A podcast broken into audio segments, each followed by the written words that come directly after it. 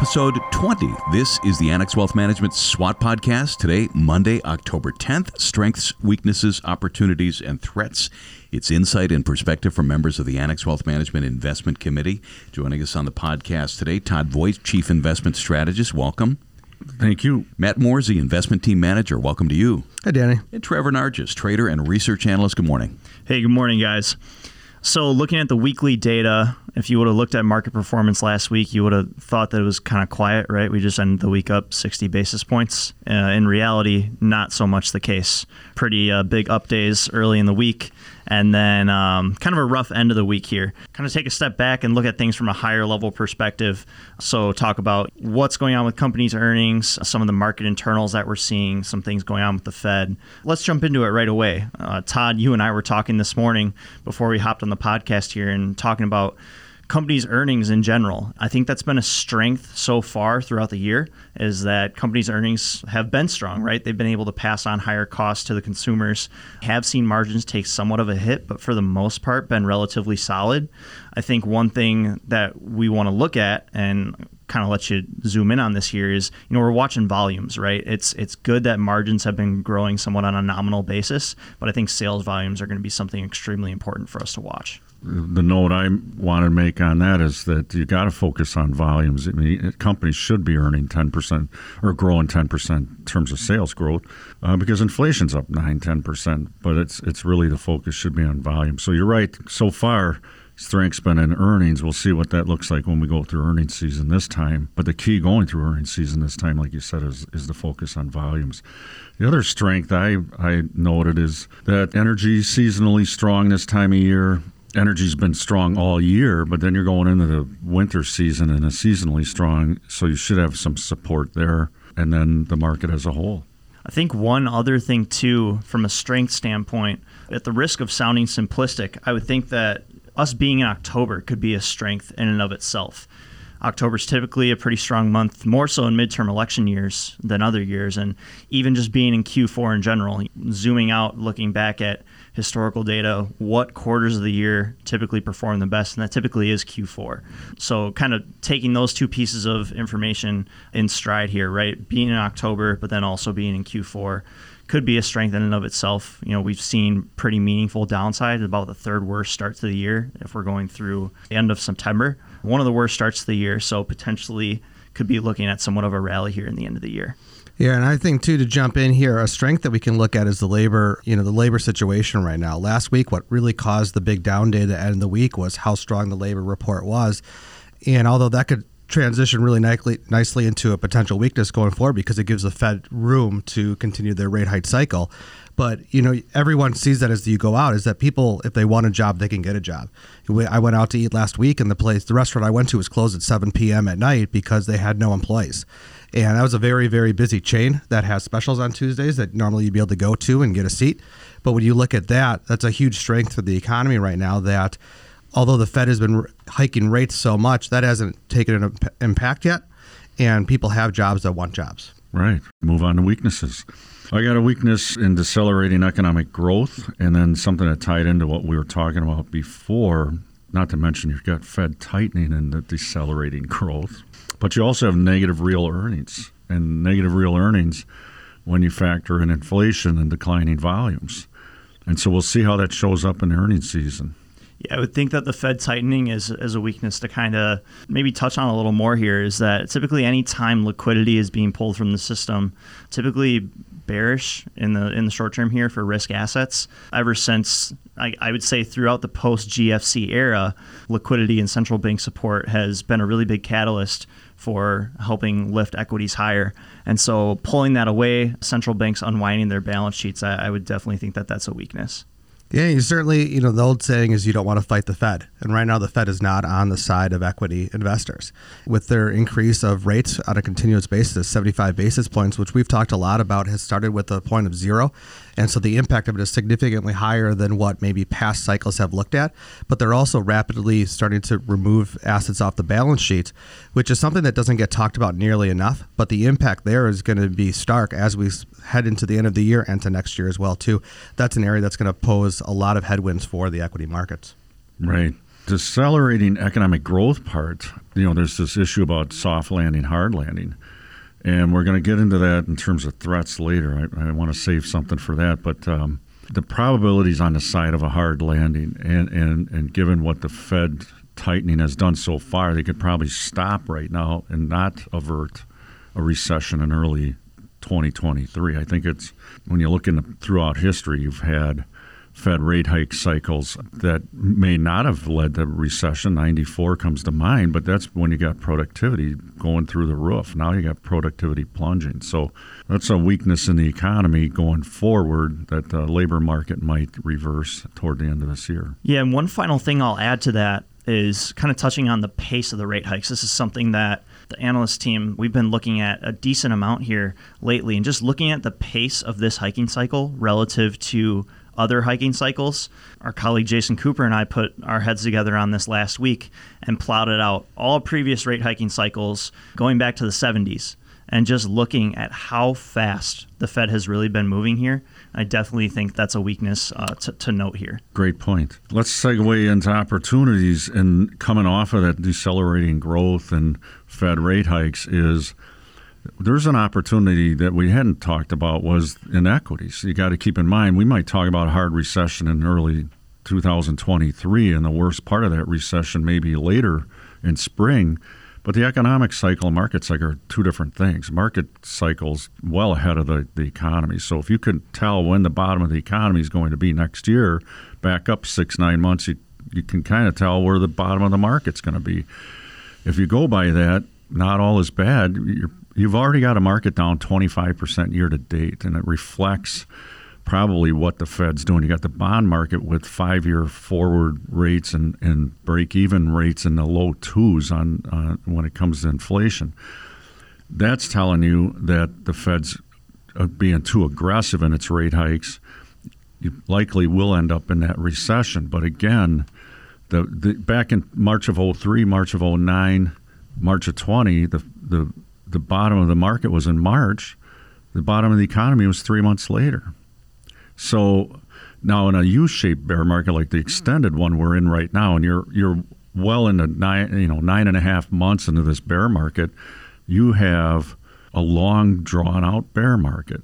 You're probably f- bouncing around at the bottom here with some rallies and you know pullbacks and so forth. It's not unusual. But at some point, the market gets uh, a catalyst and, and moves up quite rapidly. So the thought that, well, let's just get out and wait for the market to turn around, that doesn't work too well. It never has worked real well, in my opinion. So the best course of action in, in, all along is to stay invested.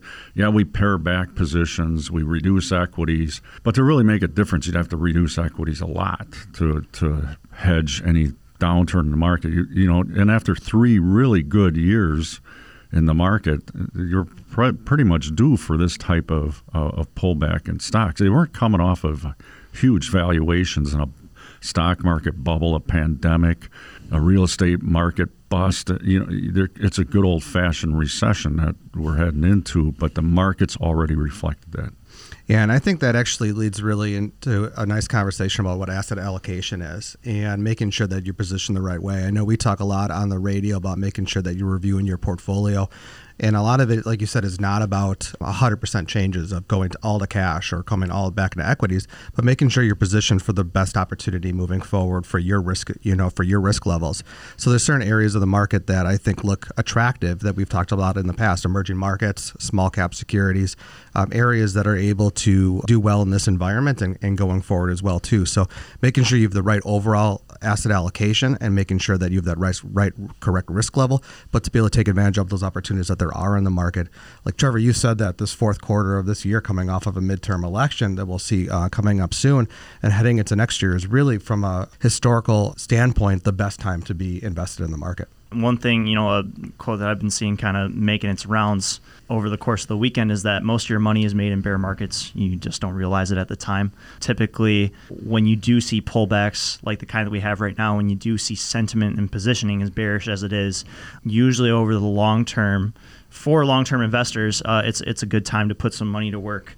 I think kind of backing that up with some more tangible evidence, so to speak, is that we have very bearish sentiment across the board from individual investors. Uh, we've talked about the AAII bull bear spread that's been near record lows. It's come back a little after last week, but the sentiment among individual investors has been very bearish. Now, one caveat to that is that hasn't really been reflected in positioning. That's one thing I was looking at this morning is pulling in, okay, the surveys have been pretty bearish from a sentiment standpoint, but does the positioning actually reflect that? We can kind of get into that as a threat a little bit later, but there's still room for maybe some more outflows in equities, but sentiment is still very depressed. Now, on the institutional side of things, you have really bearish institutional positioning. So CTA's positioning at very bearish levels, typically bullish for CTA, equities. Commodity Trader Advisor. Right, and that's going to be their allocation to equities, though. So their allocation to equities is still pretty bearish, and over over the long term, usually pretty bullish for stocks. Now, obviously, nothing's perfect, right? It could be different this time. That trend could hold, but taking it at face value, institutional positioning pretty bearish. So I, I think kind of dialing that back to you know when we have starts to the year that are this bad, tends to translate into higher mm-hmm. implied future returns. One thing I'd like to add to the opportunity part before we leave it is the yields on one and two year treasuries are in that 4.2 area. You got yields on money markets 2.3, 250. Okay, and then one point I want to make about that is as as yields rise, the difference between what you get in a bank and what you get in a money market mutual fund or treasury starts widening. So the banks are not real quick to raise rates. They got to make up for my 1.65 loan on my truck. They've lost money with these low interest rates. So they're not going to be too quick. We can get through Schwab TD Fidelity really good yields and, and it's and if you're imagining that at some point the Fed pauses, you're in a peak yield situation possibly one more rate hike would give them a little extra boost. You're looking at four plus percent yields on just flat out treasuries. If you say, "Well, are they FDIC insured?" Well, no, they're they're not because they back the FDIC, and you're standing in front of a line of everybody else that that has CDs and anything else. So they're really safe for good risk adjusted return. You're already over four. And that's one thing that we've talked about throughout the course of this year too is the duration trade, right? Moving out the curve, taking on a little bit, bit more duration. Because if we do start to see, like you said, if we do hit somewhat of a peak yield environment, you're locking in those higher rates for longer now. In the event that rates do come down, uh, those those longer dated bonds that you locked in at higher coupons are going to be a little more attractive. You know, just really quick, I had a really good question on inflation webinar from some average person. Says, why would I lock up a 375 10 year treasury when two year and one year treasuries are paying over four?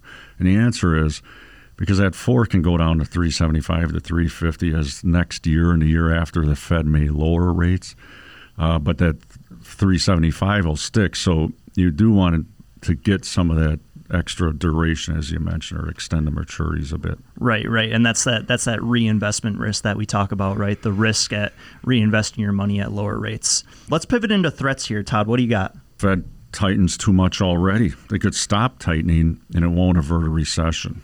Yield curve, uh, you mentioned it before, but I looked back and I, I, have listened on the radio, business talk radio, and he talk in terms of absolute numbers, you know, half a percent higher rates on short term treasuries than on long term treasuries. Well, half a percent on 2% is different than a half a percent on 6%. So you take the proportion of 2 divided by 10, your yields, and go back through time and proportioning, they're higher than at any time since the early 80s. And what happened afterwards was that notorious recession that follows an inverted yield curve. Well, if it's higher than it's been in, in previous periods proportionally, it would tell you you don't need much more to tell you you're, you're heading into a, a, recession. But again, I want to emphasize that the the economy and the market are two different things. The market's going to precede that bottom in the in the economy, and that would likely be somewhere in this fourth quarter over winter that you'd see a bottom in stocks. Yeah, and I think speaking of a bottom in the in the economy, Matt did a nice job of prefacing this earlier. Is that the Fed could still do more to help cool down the labor market? I think that's a threat in and of itself. Is that the labor market is still so strong that if they are looking to kind of help cool demand, well, if you have people who are losing their jobs, there's not going to be as much money to spend. That inherently should help kind of bring down demand there. Payroll data was still strong, and I think that's why the market really took that on the chin last week, is because that basically gives the Fed some ammo to continue on their hawkish cycle. Yeah, right. I think one threat that we need to monitor, because uh, I don't think it's really flushed out yet, is the housing market. With mortgage rates as high as they are, six, seven percent, prices increased so much coming off of, of COVID. We're in this weird environment where I don't think it's really a, a buyer or a seller's market. And with that, your kind of people that are looking to buy home are probably only doing it right now out of reasons that might be outside of their control. And if we keep watching that, if unemployment starts to tick up and people are not able to make their mortgages, even though they might have a, had a low rate, they might be forced back into apartments. They might be forced to sell and buy at a, at a much higher rate, which is going to be tighter on their budget. And that's an area that we need to watch if um, where housing prices go, supply of houses, default rates. Now, thankfully, we're in a much better environment than we were in the financial crisis with in terms of subprime lending and the quality of credit scores that went into these mortgages. But that's something that could start to have cracks going forward headline for strength would be uh, seasonality favors a market rally over the fourth quarter, first quarter. Yeah, I think the labor market right now is a strength for the markets and the economy. Weakness, got decelerating economic growth and Fed tightening in the midst of that. Opportunity, Trevor? We've continued to kind of pound the table there on small caps. I think for longer term investors, now is not a bad time to put money to work in equities. And at the same time, looking at emerging markets there and keeping an eye on, on fixed income in general and potentially locking in some higher yields. And threats. Mine's the same as the weakness. It's the Fed tightening and the ramifications of that and, and the, what could potentially happen in the housing market. Mine would be yields proportionally more inverted than they ever been. Episode 20, Annex Wealth Management SWOT Podcast. Matt Moore is the investment team manager. Thank you. Thank you, Danny. Todd Voigt, Chief Investment Strategist. Thank you. Thank you. Trevor Nargis, Trader, Research Analyst. Thank you. Thank you, guys.